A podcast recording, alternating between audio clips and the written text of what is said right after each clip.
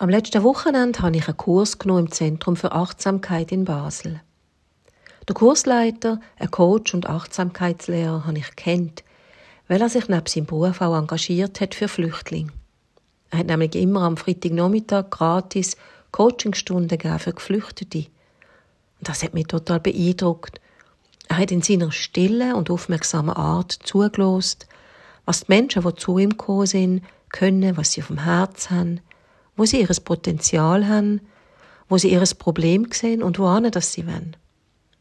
Der Kursleiter und Coach hat die Menschen gesehen und sich Zeit für sie genommen. Jeden Freitag. An dem Kurs, den ich genommen habe bei ihm, haben auch sieben andere Frauen teilgenommen. Das war sehr interessant. Wir haben sehr viel zugelost, geschrieben, immer wieder Zentrierungsübungen gemacht, Zweiergespräche geführt und uns austauscht. Ich habe viel profitiert an dem Wochenende. Und am Samstag zu oben, also etwa in der Mitte vom Kurs, habe ich den Kursleiter kurz allein angesprochen. Weil mir nämlich aufgefallen ist, dass auf allen Folien immer nur die männliche Form gebraucht wird. Also zum Beispiel Partner X soll mit Partner Y jetzt ein Gespräch führen. Aber wir sind ja alles Frauen gewesen. Er hat mir gut zugelost und hat sofort gesagt, ja, das stimme und dass er das will ändern.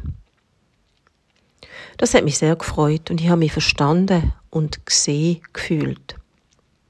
Ich weiß auch, dass man zu dem Thema verschiedene Meinungen haben. Ich weiß, dass es viele übertrieben finden. Aber bei mir ist es so, dass mir die Spruch und die Bilder von der Spruch einfach wichtig sind. Es geht auch nicht um Kosmetik, sondern darum, dass Frauen gesehen und auch benannt werden. In der Bibelübersetzung hat es früher immer geheißen, liebe Brüder, bis offenbar einmal ein paar Frauen protestiert haben. Und jetzt heißt es, liebe Brüder und Schwestern. Jesus hat neben Jünger ja eben auch Jüngerinnen gehabt, das ist klar. Jesus hat die Frauen wie die Männer und auch die Kinder gesehen, sie mitgenommen und geheilt und aufgerichtet. Einer den Namen für Gott ist El Roi, Gott sieht. Sklavin Hagar ist dem Gott in der Wüste begegnet, wo sie und ihr Kind fast gestorben sind. Aber sie haben überlebt.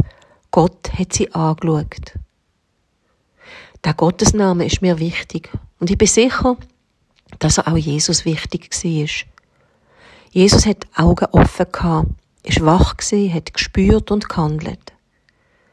Der Name von Gott ist für mich eine Einladung, zu schauen, nicht zu übersehen, wach und achtsam zu sein, die Augen offen behalten und dann mein Handeln eventuell zu ändern. Wie es der Kursleiter gemacht hat.